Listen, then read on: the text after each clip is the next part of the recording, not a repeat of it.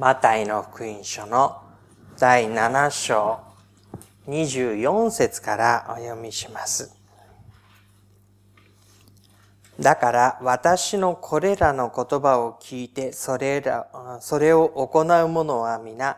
岩の上に自分の家を建てた賢い人に比べることができます。この箇所は三条の説教というふうに言われるこのマタイの福音書の5章から7章までにまとめられた教え、その最後の部分になります。心の貧しい者は幸いであるというふうに教え始められたところから、あなた方はこういうふうに聞いているけれども、私はこう言いますと、イエス・キリストは立法を全うする教えを説かれたのでした。そして後半は偽善ということに対して厳しくそれを戒めながら実質の伴う上辺だけではない中身の伴う信仰の歩みというものを説いたわけです。そのような私の言葉ですね。これまで教えてきたこと。これを聞いて行うものは皆というふうに言われています。そこに二つの人の例えが出てきまして、一人は岩の上に自分の家を建てた賢い人。そしてもう一人は砂の上に自分の家を建てた愚かな人ということになってきます。ではどういうことなのか少しもうちょっと見てみましょう。岩の上に自分を建てた、自分の家を建てた賢い人に比べることができると言われています。この比べることができるというのは、例えることができるという意味です。岩の上に自分の家を建てる。私たちも家を建てるときには、その地盤のところにですね、基礎を作って、それから建物を建てていくことになります。この街道を建てるときにも、その工程の一番最初のところはですね、地下1階分ぐらいを深く掘って、そこに基礎を築いて、その上に建て上げていくという方法でした。事前の調査の中で、この地盤はどのくらい硬いのだろうか、どのくらいしっかりしているのだろうか、その調査がなされて、それに見合っただけの基礎を作っていくことになります。この前の、えっ、ー、と、7月の半ばにですね、千葉ニュータウンの教会が剣道式をしましたけれども、その時にもですね、この街道、その千葉ニュータウンの街道を建てる時の一番初めの時の祈りの課題は、地質が良いものであるようにということでした。というのは、あそこはですね、陰材のところでして、まあ、近くには少し水の沼のようなところもあるようなものですか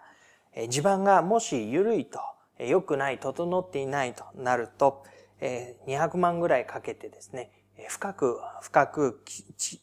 下に杭を打って基礎を築くということをしなければならなくなるわけですね。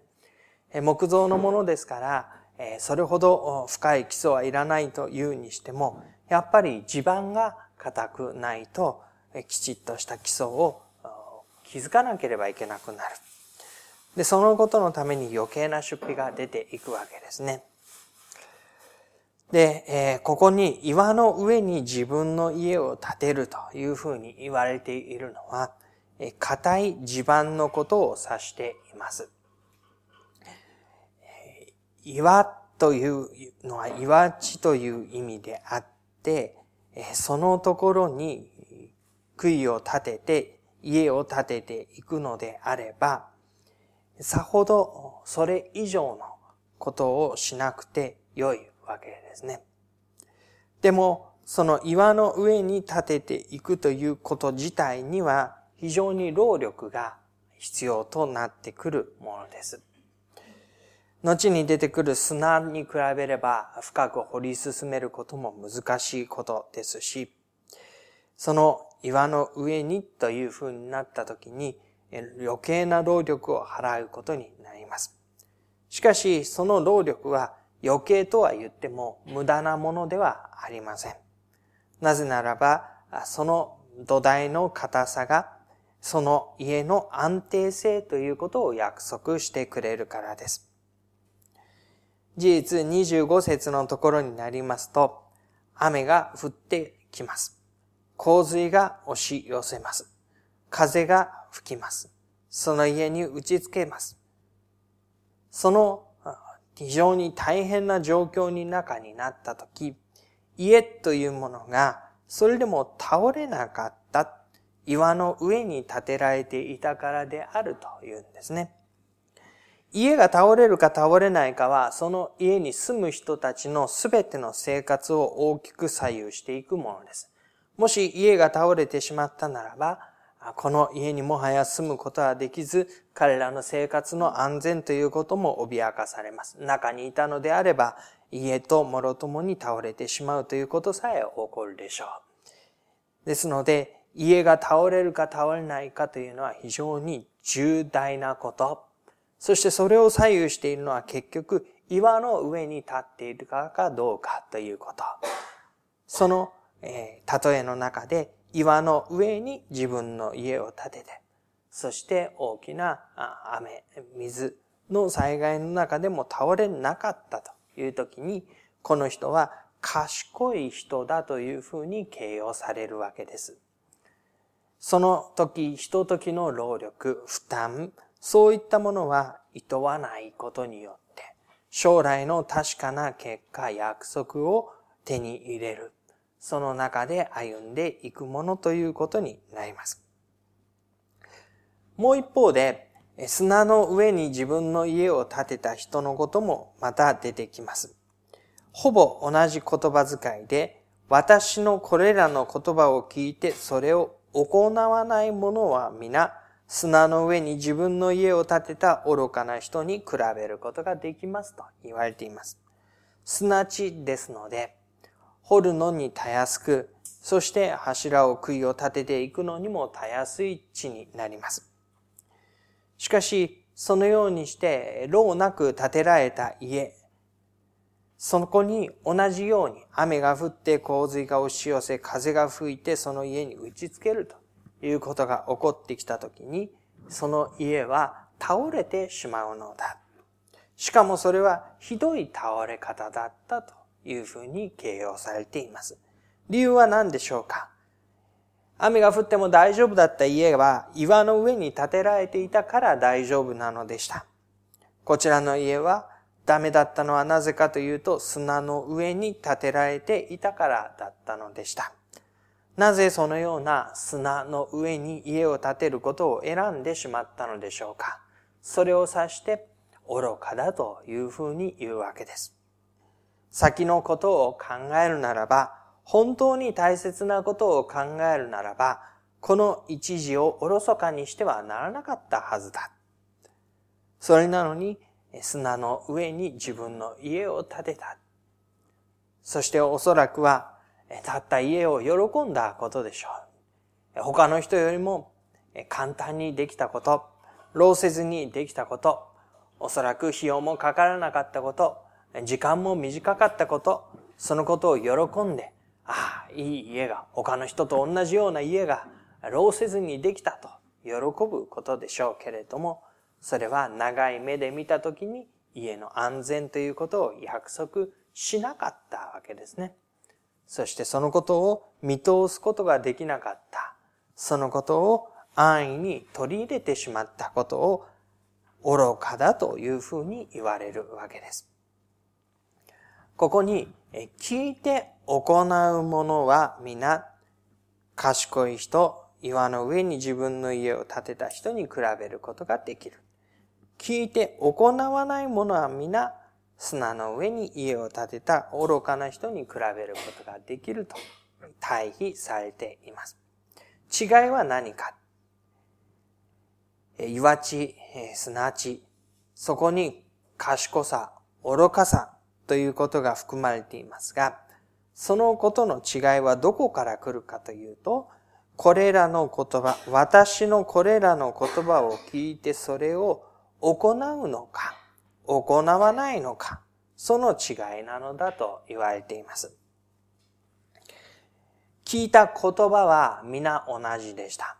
イエス・キリストが語られたことは誰か特別な人たちだけに限定されて隠れたところで語られたことではありませんでした。人々の間で聞こうと思えば誰でも聞くことのできる形で皆がその言葉を聞くことができたのです。そして事実、多くの人々はそれを聞いていました。聞くということまでは一緒です。しかしそれを行うか行わないかの違いなのだと言います。行う、行わない。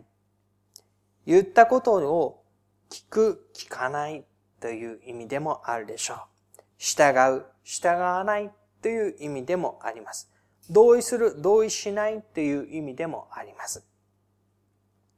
ただ単に守り行えばいいというわけでもないことを私たちは様々な形で知ることができるでしょう。イエス・キリストの語られた中身そのものがあなた方はこう聞いていますが私はこう言いますという形でした。それは今までのものを聞いて行ってきたというだけでは実は不十分なのであって、イエスの言われたことに聞き従うことが重要だということを言われているわけです。で、えー、28節からのところにですね、こんな風なことも書いてありますね。イエスがこれらの言葉を語り終えられると、群衆はその教えに驚いたというんです。これらの言葉というのは、これらの言葉を聞いて行うならと言われたその中身と一緒です。これらの言葉を語り終えられると。つまり群衆はそれが耳に入ったわけですね。聞いたわけですね。そうすると群衆はその教えに驚いたというんです。じゃあこの驚いたは行うに入っているのでしょうか？行わないに入っているのでしょうか？彼らは驚きました。心が動いたということです。その後、だから行うのか行わないのか、それが問われてくることになります。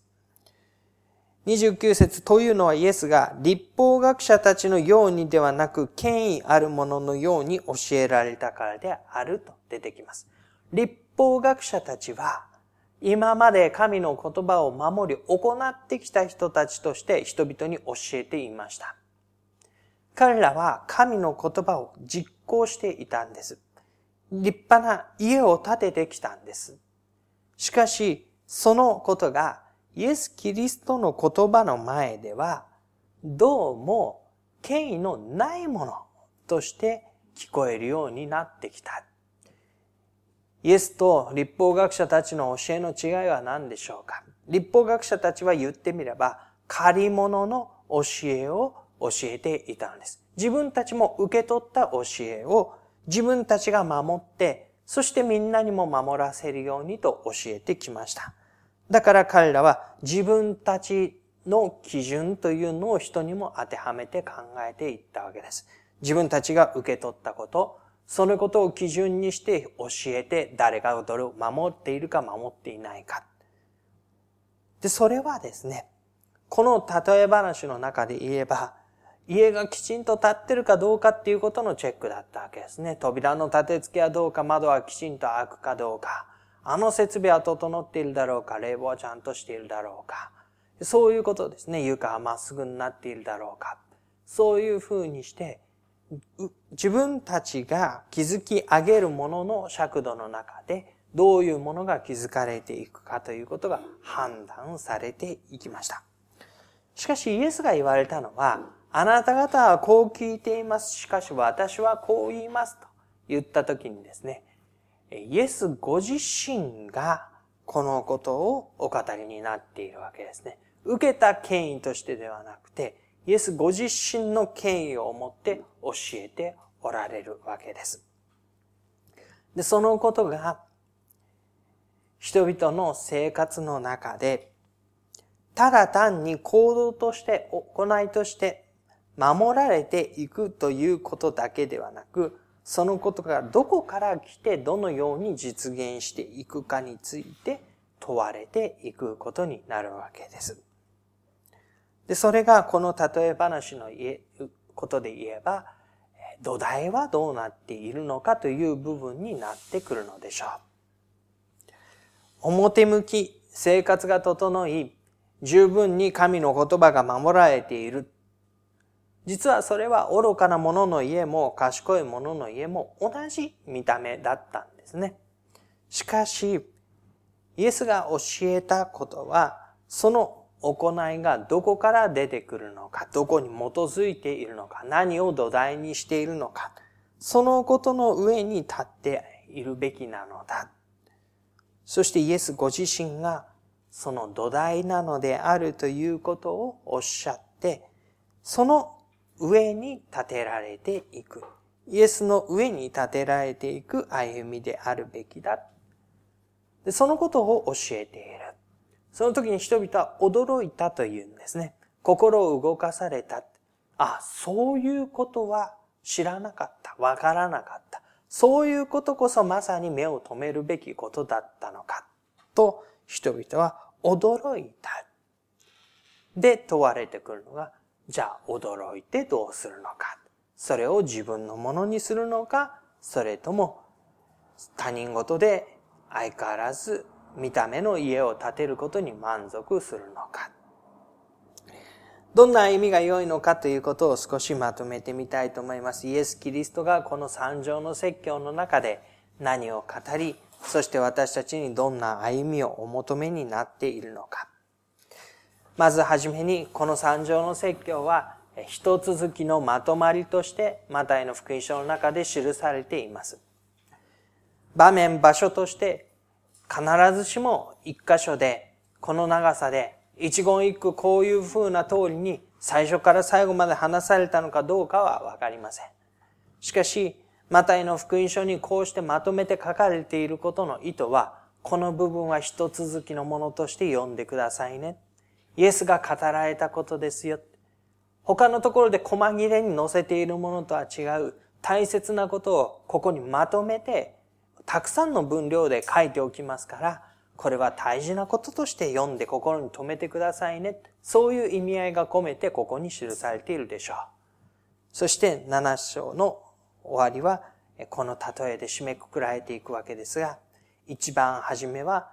あなた方は幸いになるかな、というふうにして始まっていました。心の貧しい者は幸いであるということから始まって、天の御国はその人のものだからですと書かれていましたね。心の貧しい者、それは必ずしも地の上に建てられた家の立派さ、豪華さを表しません。いや、むしろその家が痛み、苦しみ、悲しみの中にあることを指して、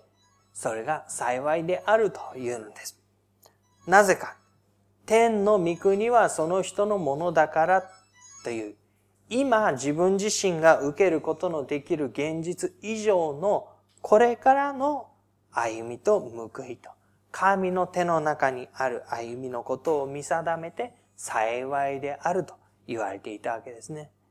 それは今は見えない。今はわからない。今は手にすることができない。でも後に。でもその時が来れば。でもそのことは確かに、これが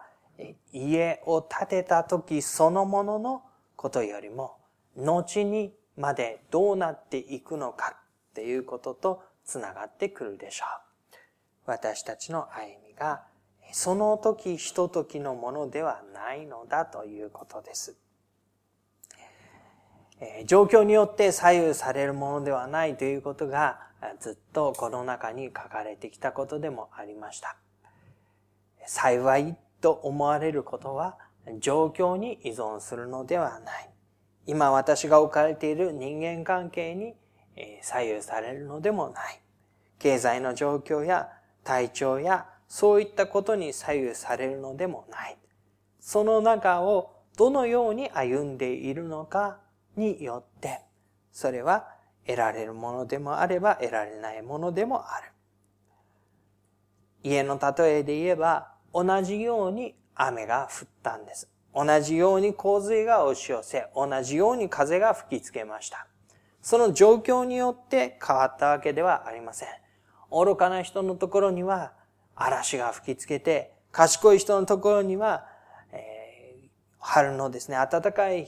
日差しがというふうに変わっていたのではなかったんですね。どちらも暑い夏を経験し、厳しい寒さの冬を経験し、また穏やかな春や秋の日々を経験してきたことです。状況の中には変わらない。しかし、状況の中をどのように歩むのかによって、その結果が変わってくる。また、そのことはですね、行為の正しさによって左右されるのでもないということがわかります。マタイの5章、6章、7章のところを見ていくと、あなた方はこう聞いていますというふうに言われてきます。それを忠実に守り行ってきたのがパリサイ人であり、立法学者たちであり、指導者たちでした。そして熱心な人であればあるほどそのことを厳格に守ろうと考えてきていました。しかし、そのことのより真実な部分、より神様にあって本質的な部分についてイエスが教えられたときに、その表向きの行動の正しさが、その人の繁栄とこれからの歩みとを約束するのではないことを私たちは知ることになるわけです。そうして、この状況の中で、実際には神との関係の深まりを求めて歩むのだということが言われてきたことです。神の国とその義とをまず第一に求めなさい